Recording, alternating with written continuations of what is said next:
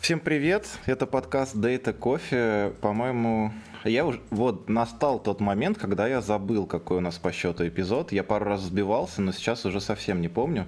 Не буду вспоминать, скажу лишь, что у нас э, сегодня запись э, по плану вечером в среду после обеда. Э, сегодня 19 января, когда мы это записываем, и у нас сегодня гостевой выпуск будет. Надеюсь, вы все уже приготовили чашечку кофе или другого своего любимого напитка. Не будем показывать на некоторых наших соведущих. Вот. А может быть, кто-то даже круассанами запасся.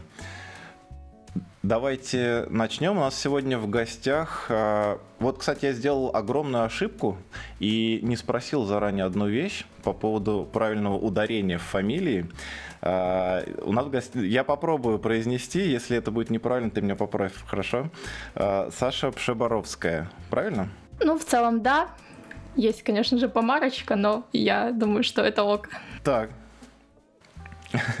а как правильно, чтобы в следующий раз не допускать таких? Я думаю, можно даже не пытаться. Обычно меня просто называют Саша Пше по никнейму, поэтому я просто Саша.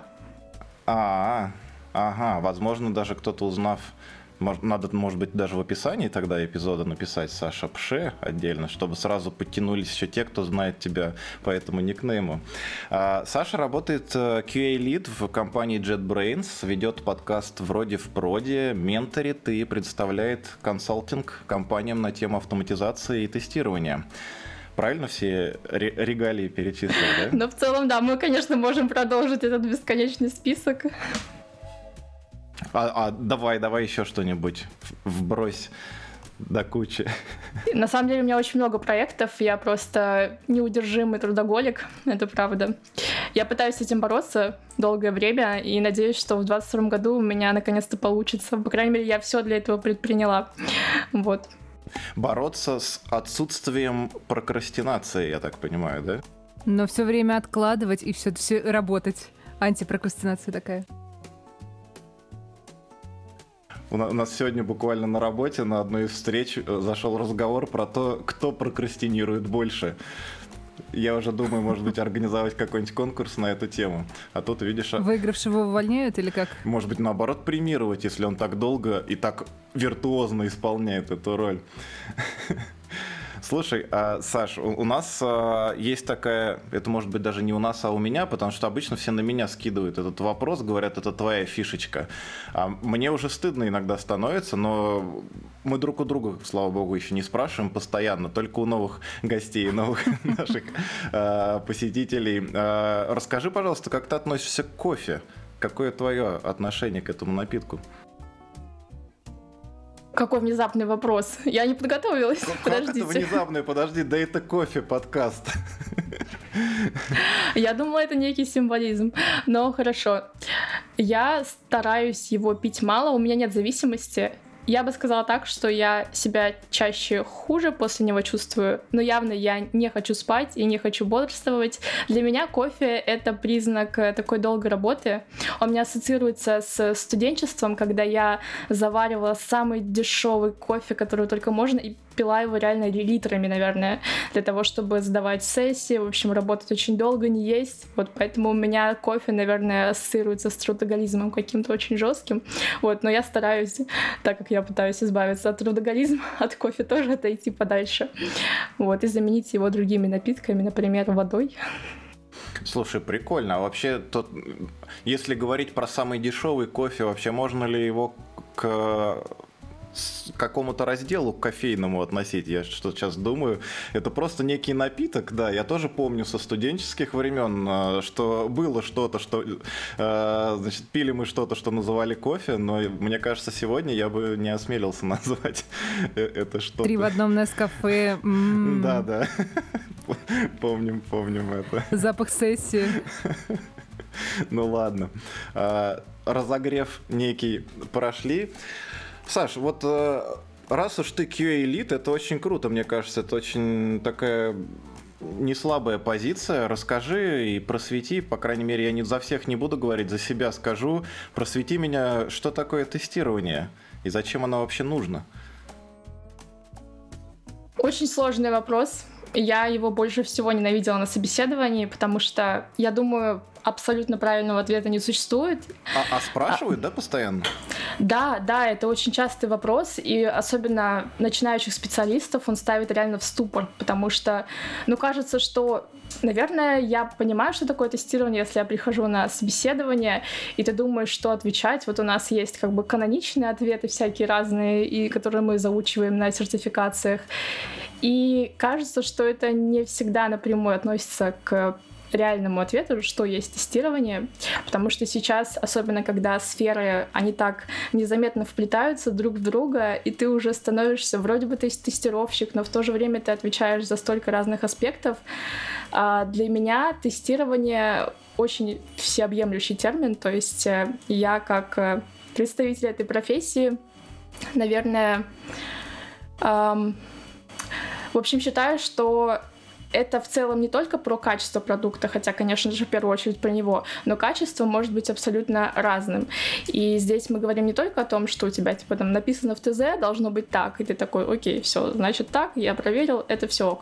Нет, это про исследование, насколько юзабильный продукт, это про исследование, насколько эта фича приносит нам реально там классный профит, юзерам она нравится и так далее, насколько продукт понятен, э, и много разных аспектов, которые на грани с другими профессиями, как продукт менеджмент и так далее. Поэтому я обожаю профессию тестировщика именно потому, что я могу занимать очень разные роли, находясь в ней. Ну, то есть я об этом как-то писала, потому что я действительно долго сомневалась, не перейти ли в разработку, и потом поняла, а зачем? когда я могу быть в один день девопсом, в другой день people менеджером, могу э, создавать как раз фичи, придумывать. Мне, кстати, очень нравится эта часть, поэтому я решила на 20% уйти в пемство, развивать именно какие-то направления, которые понравятся юзерам. Это безумно круто и приятно. Вот. И здесь, мне кажется, нет такого ответа стопроцентного, что такое тестирование. И не знаю, я даже не знаю, есть ли смысл искать этот ответ до конца. То есть в разных компаниях, в разных проектах а, от тебя требуют разные. Вот. Интересно. А вообще вот эта часть а, я, я просто для себя опять хочу разобраться. Вот я всегда думал, что тестирование это вот именно про часть, которая связана напрямую, именно проверить, что программа работает так, как надо. А вот э, QA, да, или вот там качество, это уже более обширная э, какая-то область. Я бы, наверное, так отвечал на этот вопрос. Я просто пытаюсь придумать, чтобы я ответил, если бы меня спросили именно про, про тестирование. Наверное, я бы еще добавил что-то про удовлетворенность заказчика или пользователя. Ну, ну очень много можно, наверное, да, добавить. Это такая сборная солянка. Дело в том, что все настолько непросто, и вопрос, а зачем искать э, определение к конкретно этим терминам? То есть, что дадут определения, мне не совсем понятно. А, например, ты говоришь о заказчике. Я работаю в месте, у которого как такового заказчика не существует. У меня нет человека, который придет и мне скажет, делаем эту фичу. Я могу сама придумать фичу, э, объяснить, почему она важна, и сама ее, там, не знаю, имплементировать или отдать разработчикам, и сама ее протестировать. То есть все зависит очень от ситуации. Мне кажется, тут самое главное это адаптивность и Поэтому, не знаю, честно, я не ищу определения и никогда в жизни их не заучивала. Тем не менее, это не мешает мне занимать хорошие позиции в компаниях и делать свою работу хорошо. Вот. Да, в общем, я реально не люблю, когда такое спрашивают на собесах. Я просто не знаю, что, э, то есть, что хотят получить в ответ, и как они провалидируют мой ответ. Ну вот скажу я, что тестирование это мы проверили, что все работает как надо, а обеспечение качества это когда мы еще подумали о каких-то дополнительных кейсах и э, с каких-то других аспектов провалидировали наш продукт. Окей, и ну, это не, это не говорит о том, как я буду делать свою работу, если честно. Да, вообще на интервью и на собеседованиях, мне кажется, очень сложно понять, как человек будет делать свою работу. Э, это, это такое больше попытка понять, настроен, по моим ощущениям, настроен ли как бы, человек, на той, на той ли волне он находится, что и команда. Ну, ну да, да, вообще тут нечего добавить, я, наверное, полностью соглашусь. А я комментарий вставлю, и у меня есть такой, ну, я себе завела списочек, а, вопрос на собеседование. Я время от времени провожу собеседование, и у меня есть блок а, «Дурацкие вопросы». Вот. И, собственно, я вот сейчас, послушав э, твое рассуждение о том, что такое тестирование, что это дурацкий вопрос, э, решила добавить в свой список дурацких вопросов, что такое дата-инженер. Я уж решила не, не спрашивать, что такое программист, хотя, наверное, было бы интересно посмотреть на замешательство человека, который будет отвечать на этот вопрос. Мне кажется, э, мы не эту цель преследовали, когда говорили о том, что тестирование, что такое тестирование, это дурацкий вопрос. Кажется, мы наоборот Но, нет, увеличили. Например, мой любимый вопрос до, до недавнего времени был, что такое, э, сколько будет 2 в десятой степени, а потом сколько будет 2 в 32. Нет, и самое интересное не то, отвечает человек или нет, а то пытается ли вообще он считать или нет, если вдруг не помнит. Некоторые говорят, ой, нет, я не знаю. Чувствуется желание повеселиться на собеседованиях и с интересом провести время с твоей стороны. Как и всегда. Понятно. Саш, а, скажи, пожалуйста, вот а, это вообще, ну да, большая, огромная область тестирования, много чего в себя включает, а можно ли на каком-нибудь проекте без этого обойтись? Ну, то есть взять и запустить проект, где не будет ни одного тестировщика. Физически, конечно, возможно. Нет проблем. Не, я не, думаю, я, таких... я не спрашиваю про возможность как бы да или нет, а вообще, вообще что-то из этого может получиться хорошее? И, и как, как вот с этим быть? Ну, нужно обязательно всегда а, в любом случае закладывать там в проект, допустим, ресурс тестировщика. Или, может быть, нужно обязательно на каждого программиста иметь два тестировщика или еще какая-то магическая цифра есть. Вот как, как к этому подойти лучше? Я думаю, это не совсем так работает, и не обязательно, что чтобы у проекта любого был тестировщик. Я уверена, что огромное существует количество проектов, которые классно стартанули без тестировщиков, но это не значит, что у них не было тестирования, потому что все-таки то, что разработчик э, или любой другой член команды проверяет то, что он делает, также они, скорее всего, проводят какие-то опросы, валидируют, насколько те фичи, которые они подготовили, там удовлетворяют заказчиков или пользователей. И это все, по сути, есть тестирование. Для этого не обязательно нужно вводить какую-то отдельную роль.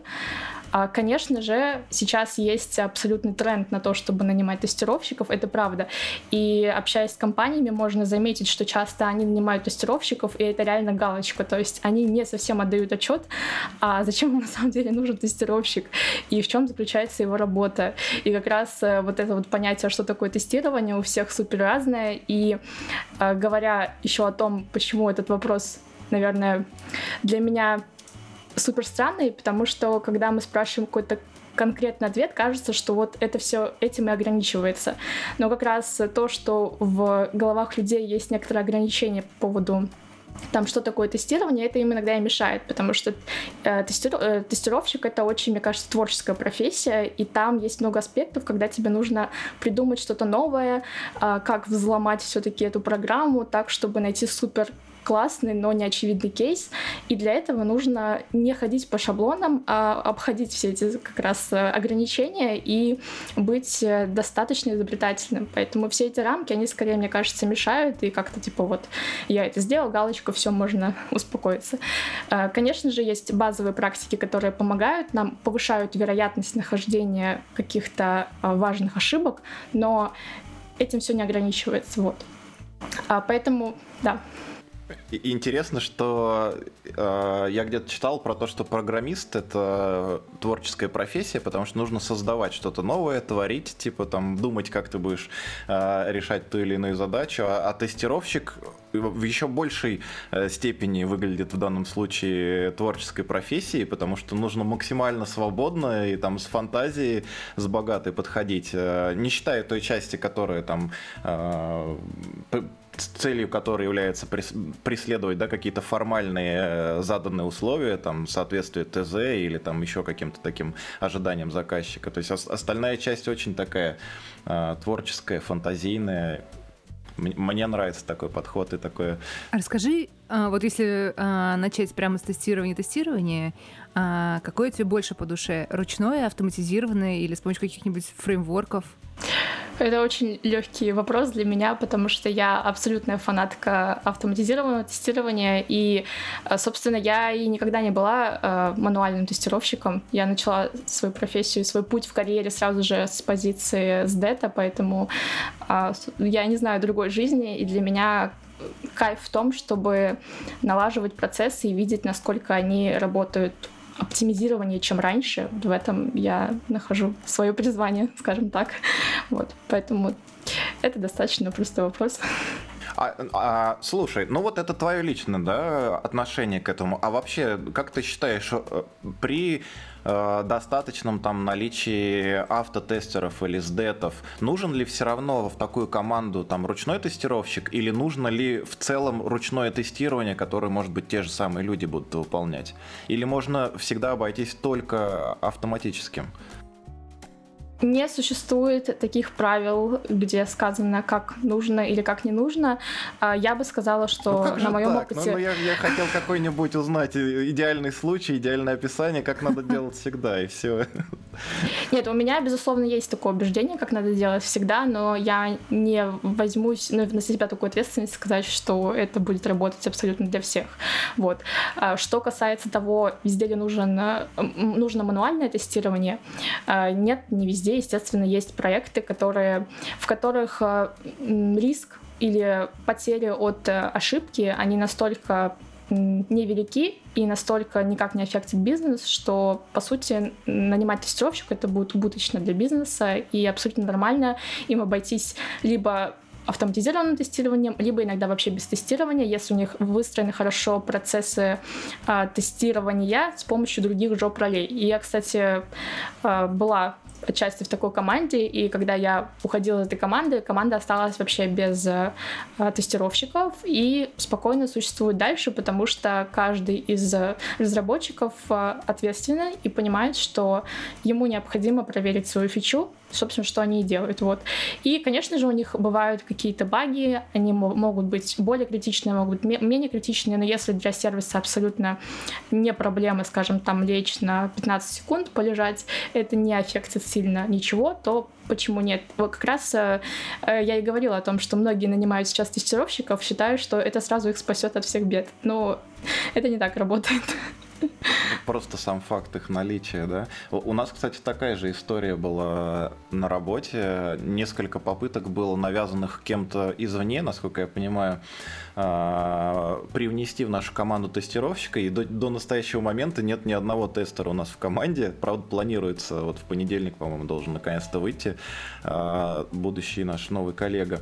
А, и, и тоже такое ощущение, что когда люди хотят просто выполнить какие-то формальные там галочки себе поставить, что у всех есть и, и сюда нужен, то ничего хорошего из этого не получается. Но потом мы в итоге пообщались, когда мы собеседовали вот этого нового товарища, который должен выйти перед э, собеседованием, мы решили собраться, наконец-то, почему до этого никто не делал раньше этого, а, и обсудить, а зачем нам он, собственно, нужен, и что, какие проблемы он может решить, какие там э, дыры там э, закрыть в ресурсах и помочь нам сделать что-то лучше. И тогда вдруг, пообщавшись, все поняли, что действительно может делать этот человек, и, и теперь все ждут, когда же он наконец-то выйдет.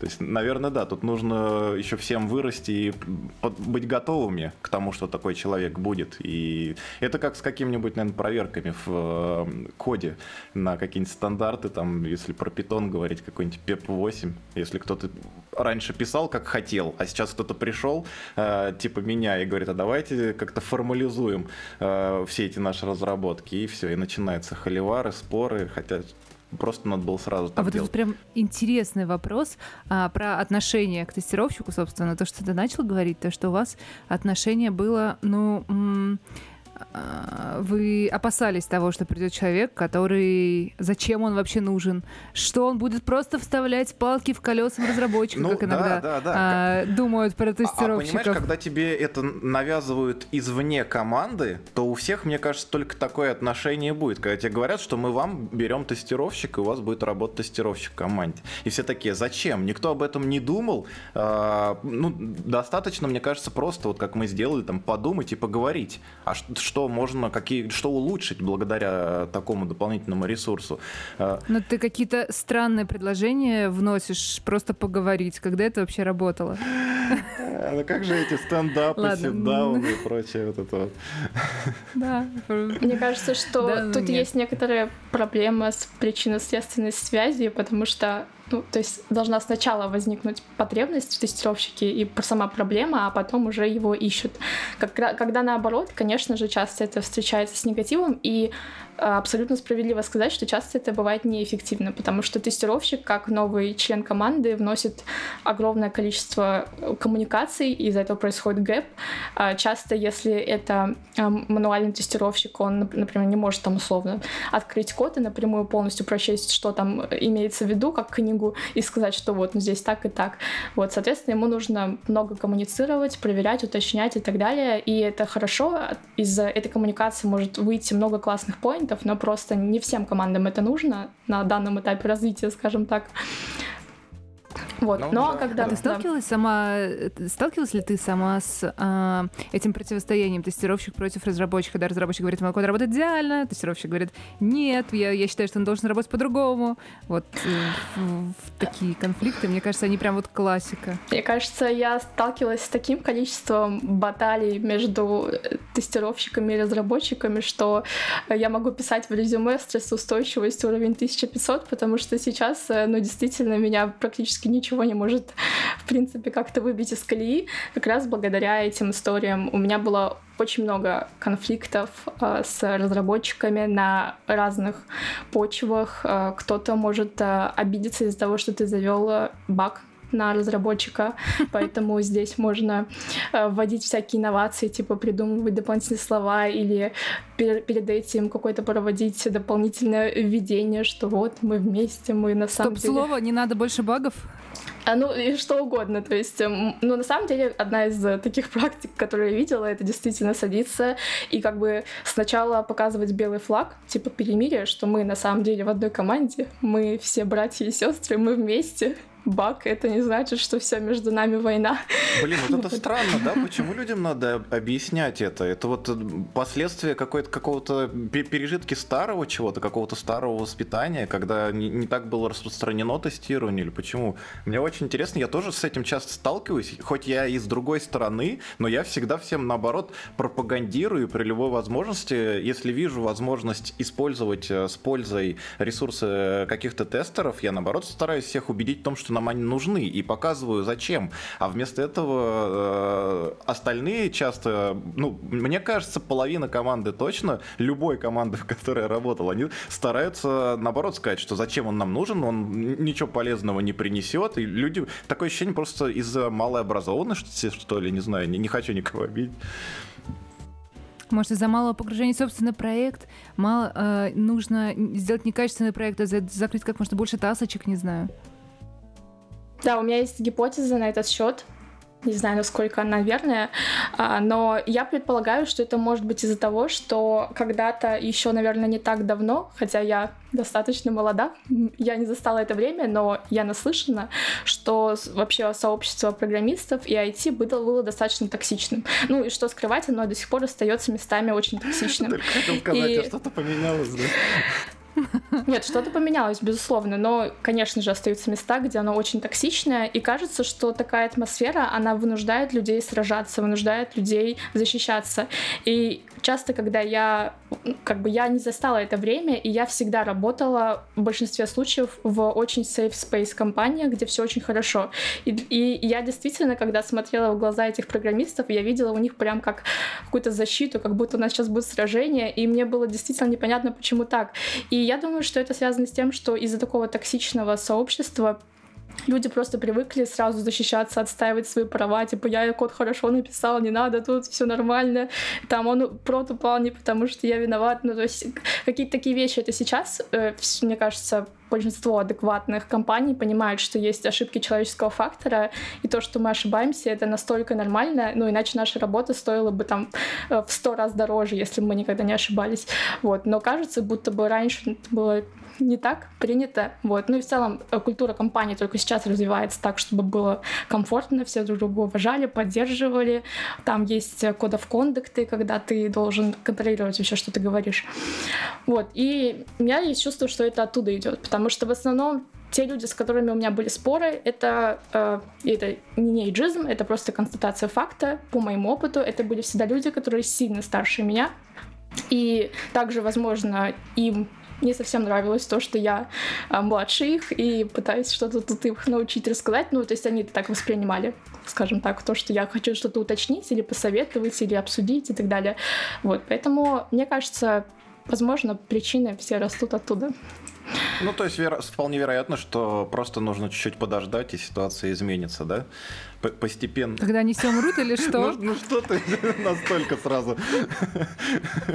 Нет, я, имел в виду просто, что постепенно, э, постепенно придет понимание э, у, всех, не, не, независимо от возраста, что есть случаи, когда это нужно и это полезно, и без этого вообще иногда никак не обойтись, поэтому просто не нужно тут... И вообще, это, конечно, странно, я тоже вот это вижу, когда люди начинают сразу э, видя, там, грубо говоря, в коридоре тестировщика, люди становятся в оборонительную позицию и готовятся защищать всяческими путями, хотя на них никто не нападает, а их детище. Мне кажется, это нормально, действительно, я, я абсолютно тут согласен по поводу того, что все делают ошибки, ну, Блин, мне, мне кажется, наоборот, хорошо, когда люди друг друга челленджат и проверяют, и улучшают качество и там, эффективность работы друг друга. И, а если к слову, э, если эти вот э, ненавистные нам программисты и разработчики э, так негативно, ну какая-то их часть как минимум, негативно относятся к тестировщикам, все время их воспринимают в штыки там, или может быть их работу и присутствие в команде, а что бы им самим не тестировать то, что они делают? Зачем? Мой код идеален. Да, это очень хороший ответ, потому что если человек э, не меняется под современную культуру и как раз, э, то есть safe space и все эти важные штуки, то он обычно и не меняется под современные практики, в том числе там в тестировании, в разработке и такой очень закостенелый подход, вот, поэтому я думаю оттуда все причины. Но я надеюсь, что такой человек попадет в команду пончиков однажды и растает. Да. Клево. Нужно всех, э, как, как это говорится, там, э, замучить своей добротой, или как там, добро поставит зло на колени и зверски убьет, вот это вот все. Давай немножко переключимся более как бы от философских, может быть, чуть, чуть более предметные вопросы. А можешь, Саш, рассказать, а какие вообще методологии тестирования бывают? Есть ли только в ручном тестировании, например, методологии, или они на автотесты тоже как бы есть свои какие-то особенности? А, да, есть так называемая теория тестирования, и, собственно, ее часто спрашивают на собеседованиях. Есть разные практики тест-дизайна, есть различные виды тестирования. И говоря о том, используют ли все это автоматизаторы, то на практике, честно говоря, все-таки я видела мало автоматизаторов, которые это все используют, потому что я бы сказала, что автоматизаторы часто очень кодоцентричны, то есть они э, получают кайф больше от программирования, чем от тестирования. Это тоже лично тот опыт, который я видела, и ни в коем случае не обобщаю на всех, вот, но все-таки я часто сталкивалась с проблемой, так как я много собеседую автоматизаторов, и я всегда спрашиваю хотя бы немного теории тестирования.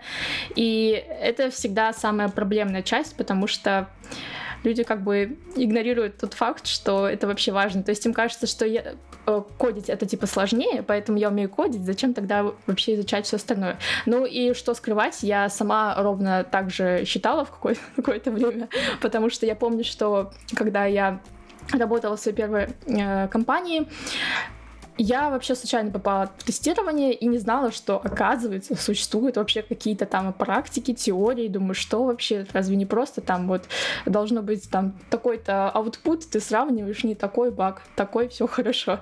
Вот, и все, собственно. И когда я начала искать уже вторую работу и ходить на собеседование, меня жутко раздражал вопрос про техники тест-дизайна. Я думаю, господи, ну зачем вы меня это спрашиваете? Это же не важно, это никто, никому ну, да. это не нужно. А, а, а как это? Assert а равно Б, да? Нет, все, значит, ошибка, все, весь, весь тест. Не, ну надо сказать, что мои тесты не были настолько примитивны, то есть в итоге так как сами эти техники, они достаточно интуитивны и логически понятны, то есть человек все равно, э, исследуя и улучшая свой навык, в какой-то момент дойдет и сам до них, и я и сама до них дошла, а потом такая, о, я думаю, это я придумала, а это, оказывается, вот уже было придумано, вот. Но, да, правда в том, что часто это игнорируется, и я бы сказала, что в этом есть большая проблема, потому что э, все-таки тоже на моем опыте чаще кей-инженеры, они э, в тестировании, в обеспечении качества более классные спецы, чем автоматизаторы, как раз вот из-за, из этой проблемы. Но надо сказать, что в, прям в последнее время, видимо, из-за того, что на собеседованиях э, спрашивать теорию тестирования стало must-have, люди начали к ней готовиться. Ну, собственно, как и я когда-то. Я когда я поняла, что э, у меня все идеально, и я отвечаю на все, кроме вот этой вот части, где, ну, то есть как бы я отвечаю, но мне не нравится, я не понимаю ценность этого, я решила изучить вопрос, так как э, все-таки, видимо, это полезно. Вот. Ну да, а, говоря об автоматизаторах. А, сейчас я думаю, что многие уже изучают дополнительную тему. Активно у нас есть разные курсы и просвещение, есть э, комьюнити, которые тоже рассказывают много информации об этом. Вот, поэтому а, в какой-то степени многие автоматизаторы, которые совмещают в себе роль EQA инженеров, уже должны это знать. Но все так же остаются автоматизаторы, которые только автоматизируют по готовым тест-кейсам, и это тоже ок, то есть тут уже как кому комфортно. Слушай, а вот, вот это при, прикольная штука. Я знаю обилие курсов всевозможных. Это, кстати, не только тестирование там, или программирование касается, это вообще много разных сфер затрагивает. А, для начинающих, для тех, кто хочет войти в профессию. А вот курсов для тех, кто уже в профессии, но хочет там повысить свой грейд, повысить свой уровень, э, очень сложно такие найти. Я, я иногда э, пытаюсь что-нибудь, ну, когда мне настроение такое бывает, пытаюсь что-нибудь найти и и, не могу. То есть никто на этом не концентрируется, все считают, что, может быть, эти люди сами как-то должны магическим образом а, только из практики расти, но мы же этим не решаем проблему того, что не хватает теории.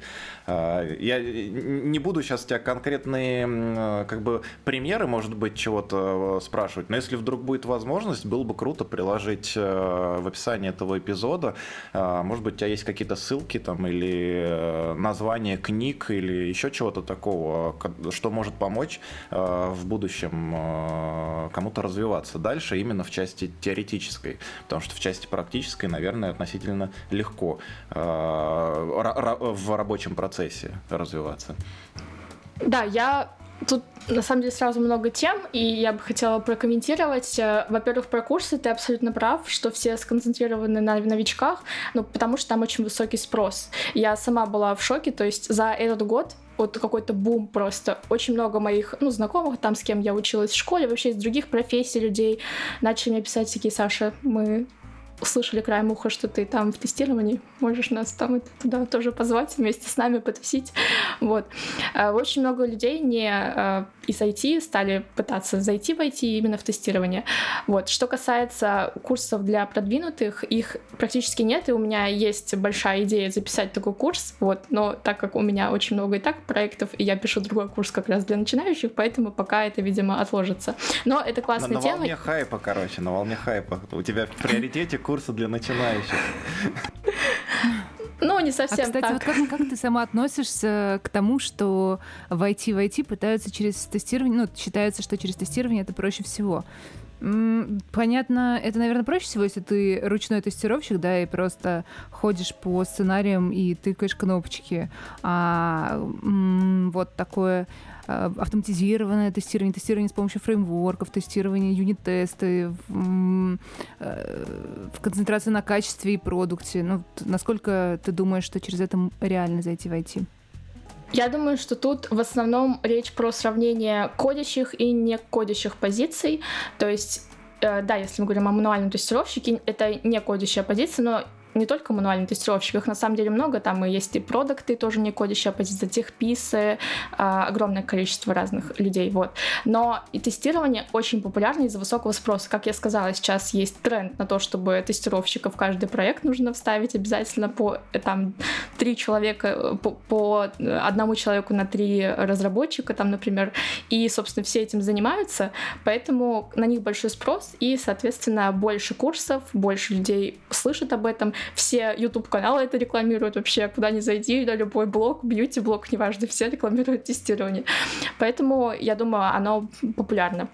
Вот, но что касается легче или не легче, конечно же, людей отпугивает, э, мне кажется, программирование. Ну, то есть они такие видят, нужно кодить, это очень сложно, все, я так не буду, поэтому сразу смотрят на некодящие профессии. Мне часто так и пишут, посоветуй профессии, в которых не нужно уметь программировать. Вот, и там сразу всплывает мануальное тестирование.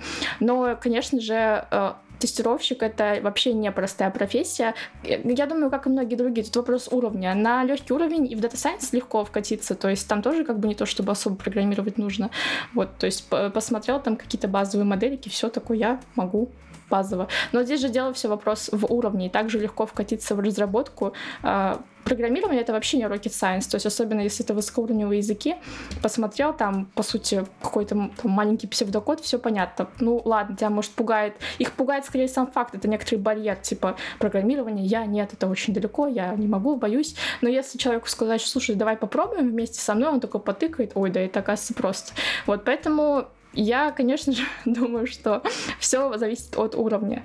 А, проблема в том, что э, очень много людей, которые входят в IT в тестирование, но мы ищем миддлов, сеньоров, мы закрываем позиции два-полтора года, потому что их на рынке нет. Люди почему-то не вырастают в сеньоров из вот начинающих, либо это происходит не так быстро, как хотелось бы, потому что все-таки э, войти легко, а дальше продвигаться так, чтобы это было качественно, глубоко и хорошо, это уже сложно. Вот. И что, если говорить про теорию для неначинающих. Я здесь не совсем соглашусь. Мне кажется, ценнее для неначинающих, что для развития нет теории, теория, скорее всего, у них и так есть, это опыт. И как раз опыт сейчас активно передается. Менторинг стал супер популярным в этом году. Даже можно судить по тем же платформам, которые очень взлетели круто стартапы, по сути, которые предоставляют marketplace для менторинга. Вот. И, собственно, сейчас как раз перенятие чужого опыта активно происходит. Но здесь тоже, конечно, большое поле для ну, не инфо-цыганство, но, ну, в общем, передача опыта не совсем качественная и так далее. Ну, тут как бы каждый, кто на что гораздо, и интересно, во что это выльется дальше. Но, но мне, мне кажется, кстати, что здесь попроще немножко должно быть, потому что люди все равно уже в, из профессии, они примерно понимают, э, в каком направлении они хотят развиваться и что примерно они от ментора хотят, хотя бы общие какие-то черты. Потому что совсем новичку, начинающему, очень сложно понять вообще, ему хоть что-то, относящееся к профессии, дают в нужном объеме или вообще что-то не то. Тут, наверное, это да. Но это круто. Я бы с удовольствием в какой-нибудь момент, когда у меня будет свободнее со временем, я тешу себя надеждами, что такой момент настанет, я, я бы тоже обратился к какому-нибудь ментору и чтобы в какую-нибудь область развиться. У меня есть даже целый списочек на эту тему. А, ну да ладно. А, по поводу тестирования. Хотел тебя еще спросить, а, может быть, какие-то можешь назвать э, известные или популярные title ы э, в, в части фреймворков? Что именно для тестирования используется? Или это очень слишком обширная тема и невозможно что-то так э, на чем-то одном сконцентрироваться? Ну, конечно же, сейчас самый популярный набор в вакансиях во всех курсах это, если мы говорим о Java Kotlin стеке, то это там а, для API REST Assured, для UI это Selenit, Selenium. А, самые популярные, собственно, фреймворки, библиотеки тестирования. Вот. Э, сказать, что они всегда самые эффективные, действительно стоит их выбирать, это сложно, и, наверное, это не совсем правда. Вот. Но, тем не менее, от того, что они популярны, есть определенные плюсы, на них легко найти людей. Всем понятно, как это делать, все могут э, даже начинающие специалисты условно там завести проект с нуля на таких технологиях, потому что очень много информации в интернете, как это сделать. Вот. Но тем не менее, тут все упирается тоже в то, что есть определенные проблемы оптимизационные, с которыми так или иначе сталкиваются, и уже сейчас ну, происходят там другие практики с переходом на более низкоуровневые, скорее всего, скорее тесты. То есть это такой процесс интересный. А, сначала, сначала были низкоуровневые тесты, а потом все начали делать более высокоуровневые фреймворки, чтобы а, людей, которые там хуже программируют, или мануальных тестировщиков, как-то заанбордить э, поближе к разработке, поэтому делали супер высокоуровневые всякие штуки. В итоге потом поняли, что высокоуровневые штуки — это велосипеды, с которыми ты еще больше граблей собираешь, и в итоге поддерживать их дороже, чем они, ну, они никакую не приносят прибыль в плане, не находят баги, неэффективные, очень долго ранятся и все такое. И в итоге все пошли назад к низкоуровневым. Да, интересно. Это, мне кажется, классика, классика. Это как микросервисы заменяют э, сначала такой монолитом, потом опять на микросервисы переходят. Вот что касается, например, ДВХ, это сейчас э, модно опять разделять все это на маленькие кусочки. Но история вот, же видимо, по спирали идет. Же все, все же постоянно, да, да, да. По, все ходят по тем же самым граблям. А, просто это новые грабли с Bluetooth и Wi-Fi а, появляются. Вот вся, вся разница. На самом деле я не просто так перевела тему в ДВХ, потому что это а, тот кусочек, которого я ждала на самом деле все эти 40 минут, а, поспрашивать про то, что ты знаешь про методологию тестирования поверх данных. Я боюсь тебя расстроить, потому что у меня не такой большой опыт в этом. То есть я тестировала ДВХ, но я бы сказала, что это были достаточно специфичные кейсы, и это была история, когда... Ну, кстати, я слышала, что это частая ситуация, что люди при тестировании ДВХ не используют никакие э, библиотеки, а практически все пишут э, самостоятельно на скриптах, и, собственно, ну, по сути, такое получается очень кастомное тестирование. Вот. А, поэтому я не уверена, что я смогу супер много чего полезного здесь рассказать. Вот, мой опыт был очень таким сумбурным и скорее а, скорее, я писала просто наборы скриптов для того, чтобы суметь хоть как-то протестировать э, миграцию данных, э, перемещение данных и все такое. Вот, поэтому Э, возможно, ты хочешь что-то конкретно узнать, я попробую придумать и сообразить. Ну, ну, смотри, вот ты сказал про миграцию данных, да, извините, что я врываюсь. А, что в части миграции данных? Ты изобретал какой-то свой велосипед, э, закрывал какие-то текущие насущие проблемы? Или это больше было поиск и там подбор подходящих именно фреймворков, библиотек для того, чтобы взять что-то там лучшее, современное из этой области и этим воспользоваться? Что конкретно у тебя вот было? Пусть опыт был не очень большой, но мне лично очень интересно послушать. А, там основная задача стояла в том, что самые, сами по себе данные были очень специфичные, и то есть э, в таких задачах всегда, э, ну, во-первых, подготовка данных достаточно сложный процесс, а, и также вопрос того, а как проверить, что они точно сохранились, что они точно пошли в то место, в которое нужно, что они не продублировались, потому что это занимает огромное количество места. Если это касается секьюрных данных, то нужно проверить, что все условия по лицензии лицензированию совпадают, и мы действительно храним данные так, как нужно. Но это, я бы сказала, что это довольно сложная часть и очень специфичная, то есть обычно люди с таким опытом, э, ну, его сложно применить где-то еще, вот. И э, у нас research проводили разработчики, и так как я в этом проекте была вообще недолго, э, я скорее даже, как можно сказать, был 20% проект, я помогала существующим QA работать э, с этой информацией, вот. И э, в общем-то, они пришли к тому, что не существует э, библиотеки или какого-либо фреймворка, который может помочь, и, по сути, ну, мы просто писали э, shell-скрипты и проверяли все это таким образом, что, конечно же, дико просто неудобно. проверяли количество строк э, на источнике, количество строк после ETL, правильно? И сравнивали. Э, да, что на тех кластерах. Там, там, э, да, очень тривиальные вещи, потому что, э, на самом деле, да, это сложно как-то В общем, сложно это сделать э, более комплексной задачей, потому что просто не хватает фреймворков, и это очень сложно поддерживать более того. Вот. Поэтому, да, это сложная тема, но я знаю, что специалисты, которые хорошо разбираются в ДВХ, они достаточно востребованы, но в очень узкоспециализированной области. Прям я задумалась очень, конечно, э, такой широкий вопрос для меня, по крайней мере. Э, а вот, Алекс, вы делали э, тестирование? Ну, то есть, был ли у вас, скажем, тестовый контур для Airflow, для хранилища? А, ну, на текущем проекте у нас только сейчас э, как бы происходит становление, ты знаешь, да, у нас только вот первый SDET появится э, в ближайшем будущем, то есть по пока в этой части ничего нет, и вообще мы сейчас очень хитрый переход э, с старой версии 1 на самую последнюю, которая сейчас есть, так что много приколов будет, и, и в этот момент мы, конечно, будем что-то такое делать, а, но из прошлого опыта я могу сказать, что мы старались просто делить э, в части конкретно там, если дагов для Airflow говорить, делить э, описательную часть самих э, процессов ETL, вот именно дагов, э, и mm-hmm. непосредственно код, который какую-то полезную э, работу выполняет э, там по перекладыванию данных, например, да, вот чтобы это отдельно оттестить, э, обложить это там какими-то юнит-тестами или еще какими-то вещами, и отдельного я пока этим еще не пользовался, признаюсь, но у меня в планах есть э, вот сейчас в связи с этим новым проектом по переходу заодно внедрить и data quality какие-то вещи.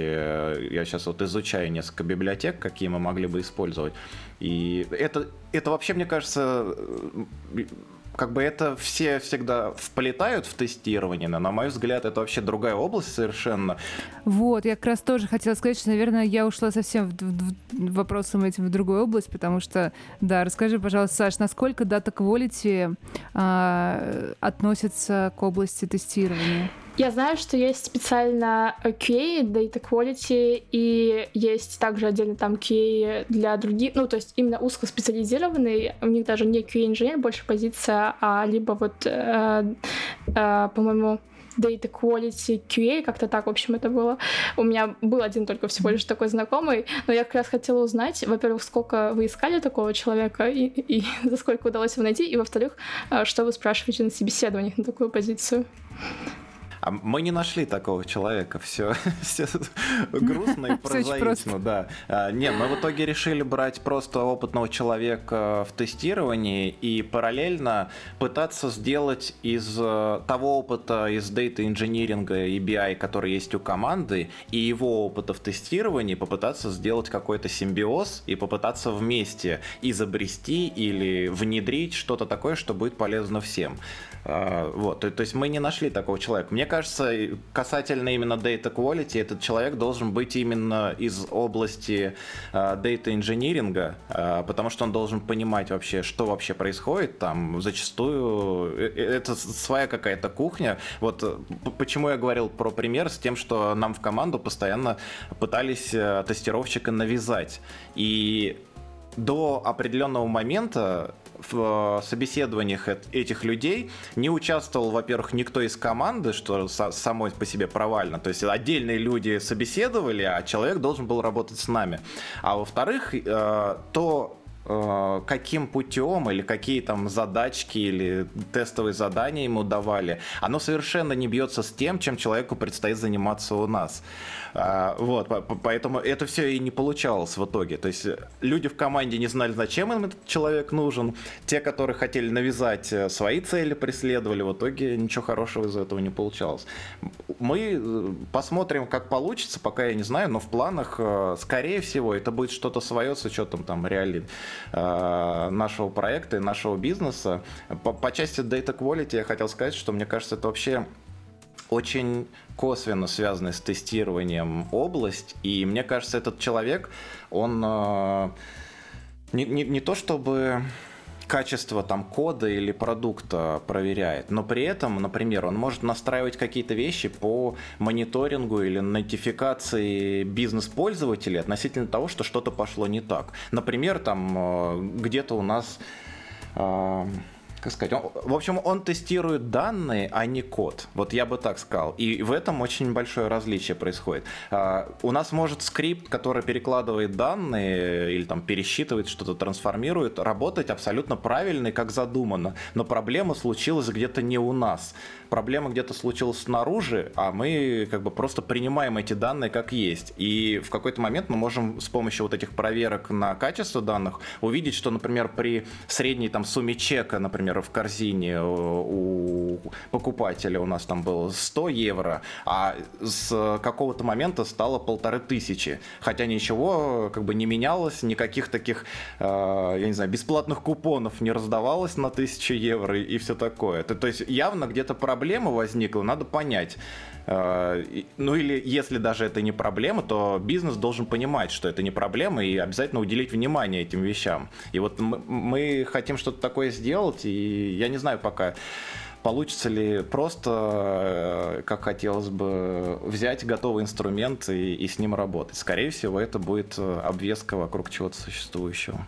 Я писала такой инструмент, он отлично работал, он работал, ну, замечательно, он проверял там несколько параметров, он проверял, изменилось ли количество данных относительно, там, скажем, среднего за прошлую, за прошлую неделю, проверял там э, первичный ключ, null, какие-то э, кастомные проверки были, и все было хорошо, кроме одного. У нас, ну, скажем, 8 тысяч таблиц, и, ну, никому не интересно, чтобы в какой-нибудь захудалой табличке, в которую смотрят раз, не знаю, в полтора года, все было хорошо. Ну, то есть в этом была наша проблема. Ну, да, да. Я думаю, что QA в такой ситуации может помочь э, с настройкой процессов именно и с э, настройкой э, качества процессов, в том числе автоматизация, как раз всякие мониторинги и так далее. В принципе, многие QA хорошо осведомлены, как это делается, и я думаю, что это полезная тема. Вот. А так, обычно в таких узкоспециализированных темах я встречала такую практику, что э, самих специалистов просто обучали теории тестирования и повышали их грамотность в этой области, и таким образом, ну то есть просто они в принципе сами понимают, что делать, другое дело, что они могут знать этих базовых штук для того, чтобы они не учились э, там через свой опыт, ошибки, просто передать им сразу информацию, и потом они активно ее использовали, и, в общем-то, проблем не было. Поэтому можно организовать вам курс по тестированию. Это отличное предложение. Я бы, наверное, воспользовалась. Конечно, надо организовать курс по тому, как искать э, тестировщиков для ДВХ. Да, да, почему нет? Сдавать явки. Да, там будет написано просто много, очень много денег, видимо, только можно будет их перекупить.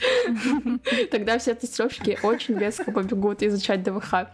Но, кстати, э, это, в этом есть доля правды, потому что я бы сказала, что узко специализированные штуки, в том числе люди намеренно часто ну, не изучают и не оплатятся на такие позиции, потому что ну, с точки зрения карьерной выигрышной стратегии это типа как невыгодно, потому что потом сложно найти работу, вот, и мало проектов, а когда когда ты идешь по такой уже проторенной тропе, то у тебя всегда много предложений, и часто они могут быть там какие-то очень выгодные. Но сейчас, правда, ситуация такая, что можно с малыми знаниями получить очень хороший офер.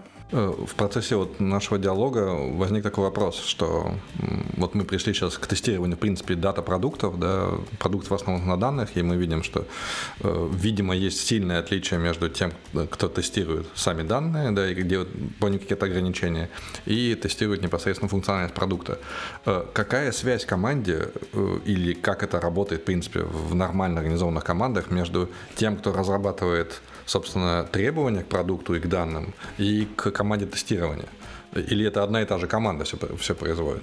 Очень по-разному. А, если где-то есть а, заказчик, есть а, команда там аналитиков, которые выстраивают все эти требования и потом передают их разработке, а потом тестированию, то здесь все понятно, ну, как бы классический флоу. А есть команды, как я уже говорила, у которых э, нет аналитиков, нет требований, ничего этого нет. Очень творческий процесс. В принципе, я работаю в таких командах. Вот. Поэтому здесь э, другая ситуация. А, тестировщики, в принципе, то есть они а, они тестируют очень часто на основе своего же опыта, потому что тестировщики обладают очень глубокой и хорошей экспертизой в продукте.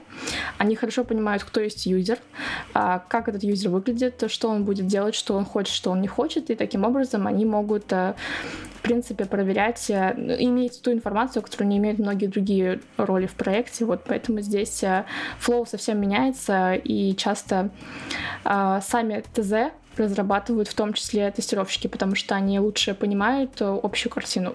Вот у нас чаще всего так и происходит, то есть э, э, ну, скажем так, если кому-то непонятно, что как делать, они идут к тестировщикам и спрашивают у них, а как это должно быть. Это вот команда, идущая, видимо, от тестирования. Это очень классно, потому что я вот не, не работала еще в команде, в которой тестировщики были бы такими настолько крутыми, чтобы э, быть еще и продуктами и разбираться в UX тестировании, ну, в UX э, решениях, скажем.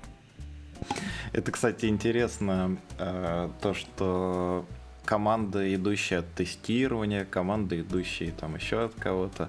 Э, для бизнеса, мне кажется, по крайней мере, видимость у бизнеса такая, и у многих представителей именно этой части э, компании, у, у них ощущение, что любой проект и все должно идти именно от бизнеса, а не от тестирования, от программирования там, или еще от чего-то. Но находясь по другую сторону, я понимаю, что, что это означает. Я знаю примеры таких проектов, когда все идет только от бизнеса, и это кромешный ужас, в общем. Это, это постоянно просто в течение спринта там под 10 раз меняющиеся требования, э, запросы типа «сделайте мне завтра утром что-нибудь» и, и все такое. Вот, э, может быть, это, конечно, плохие примеры были или плохой опыт, но у меня теперь все, что идет от бизнеса, с этим ассоциируется. Тут сильный вопрос, наверное, в компетенции бизнеса еще, насколько они действительно хорошо понимают, что нужно юзеру. Ну, я думаю, точно есть бизнесы, которые это хорошо понимают. Но другое дело, что такие условия труда сейчас, наверное, будут супер неконкурентоспособными, и Боюсь, что классных спецов просто не привлечь. Ну, то есть только если не перекупить, и то деньги как бы такой гигиенический фактор. То есть э, все равно, если задачи будут э, вот такие, какие ты описал, скорее всего, хорошие спецы все-таки покинут это место. Э, если можно, я задам еще один вопрос. Мы уже приближаемся к нашему тайм-лимиту, и он будет совершенно оф-топ. А, думая об областях типа медицинской техники или ракетостроения, мы часто хотим, чтобы все было очень хорошо протестирован, да, то есть вот тот же Джеймс Веб, который запустили, по-моему, на прошлой неделе, да, это прям два последних года эту штуку только тестировали. То есть там всеми возможными способами ее гоняли, потому что шансов на ошибку просто нет. Э, и у меня такой вопрос. Э, как связано текущее состояние тестирования и формальная верификация программ? Это вот совсем разные вселенные в данный момент? Или где-то есть пересечение? То есть, или есть какие-то специальные методики для тестирование именно критически жизненно важных систем. Конечно же, они связаны. Ну, то есть это как э, это минимум, который необходим, да. То есть минимально мы верифицируем э, то, вот у нас есть ТТЗ, и у нас есть э, то, как то, как есть в реальности, и мы проверяем, что все так. Но э, у нас же тестирование начинается не только в момент, когда мы конкретно видим ТЗ и видим продукт. Тестирование начинается намного раньше, когда мы видим требования. То есть ошибка может быть в самом ТЗ, а ошибка может быть на многих этапах ранее, ошибка может быть в том, что вообще зачем мы, не знаю, запускают эту ракету, может быть, она всех убьет, а никому не нужна, и в этот момент нужно ее остановить на самом деле. Вот, то есть тестирование, оно очень обширно, и здесь скорее задача QA э, убедиться в том, что абсолютно с разных точек зрения этот продукт э, удовлетворяет э, запросам там, тем, которым он должен. Это может быть бизнес, может быть, не знаю, вся планета и так далее. Вот, поэтому это минимум, но, конечно же, тестирование намного больше. Если бы оно было только вот такими формальностями обременено, это, ну, то есть ни один продукт бы не выжил, потому что в реальности это происходит так, что у нас есть ТЗ, и побеждает на рынке тот продукт, который становится самым удобным, самым понятным, самым адаптивным. Там юзер его открывает, и он такой, все, я вообще, я даже не задействовал ни один нейрон своего мозга, чтобы понять, что тут происходит, вообще все окей сразу же. И все это может быть создано а, по инициативе людей. То есть, когда люди сами сказали, что так, смотрите, это сложно, мы это убираем, мы делаем сейчас проще. Вот. И это часто, часто это люди, эти люди, это тестировщики. Другая проблема, что не всегда их слушают, но я думаю, что все больше будут слушать. Вот. И потому что это важное мнение, которое может повлиять на все вообще. Да, прикольно, кстати. Я где-то натыкался на статью а, по поводу того, что там может, это вымышленная история была, но суть такая, что инженер, который мосты строит, разговаривал с инженером, который там софт какой-то пишет. И он говорит, вот если бы у меня была возможность протестировать э, там свой мост до того, как я начну его строить, это было бы круто. Но в физическом мире это там зачастую невозможно какие-то вещи сделать. Можно э, провести какие-то небольшие опыты. Это, ну вот на примере но нагрузочное тестирование моста вполне можно устроить. В жизни? По после постройки ты имеешь в виду? Да. А, да, я, я думаю, что э, всем хотелось бы знать результаты заранее, до того, как э, по, по этому мосту кто-то поедет. Ну да ладно. В, вообще, так бы и слушал бы э, рассказы про тестирование. Мне лично очень близка, понятна эта тема, и мне кажется, что нужно как можно более популяризировать э, это направление, особенно среди тех людей, которые, как мы обсудили сегодня, иногда очень негативно и осторожно и там, с, с какой-то э, с каким-то таким взглядом из-под лобья смотрят на представителей этой профессии. Забавно, что такое, такое несоответствие между тем, как э, люди, э, стремящиеся войти в IT через тестирование, относятся к тестированию, и как к нему относятся те, кому тестирование на самом деле может улучшить продукт, но они от него всячески, может быть, открещиваются или э, не дают тестировщикам больше... М- ответственности за продукт, я не знаю, больше рычагов влияния на него. Ну, кстати, тут... Кажется, как раз... Тут сложно сказать, потому что как раз ответственность это дают. Обычно все наоборот. Кто виноват? Тестировщик, конечно же. А вот это, кстати, я ни разу не слышала, чтобы тестировщик был виноват. Обычно э, тестировщик э, такой перст указывающий, что показывающий, кто на самом деле виноват. Ага, вот, мне кажется, сейчас мы узнали, что Зин, э, что Дина, извините, э, тоже с каким-то э, подозрением к тестерам относится и считает, что вся ответственность только на разработчиках. А я вот по-другому считаю, может быть, поэтому я, наоборот, хочу привнести в нашу команду тестеров. Ну, я как, раз, я как разработчик считаю, что ответственность таки на разработчиках. И если тестировщик пропустил багу, то это все равно разработчик разработчик ее сделал, а не тестировщик ее пропустил. А мне кажется, это общая проблема. Это все в равной степени ответственны. Ну, это общее дело, вот, я согласна. Вот, все хорошо, что мы до этого договорились. Отличное завершение, мне кажется. А, спасибо большое, ребят. Очень рад был сегодня вас всех видеть. Отдельное спасибо, Саша, что приняла участие в нашем подкасте. А, с Маком и Диной увидимся, услышимся через неделю. Спасибо большое. Пока-пока.